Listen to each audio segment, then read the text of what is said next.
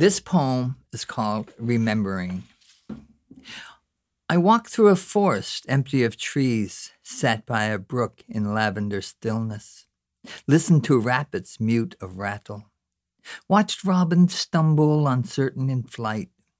I stood in a wind that had lost its breath, journeyed a trail strewn with hollows.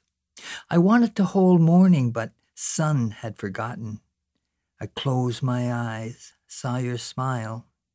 In the leaves, I heard your laugh.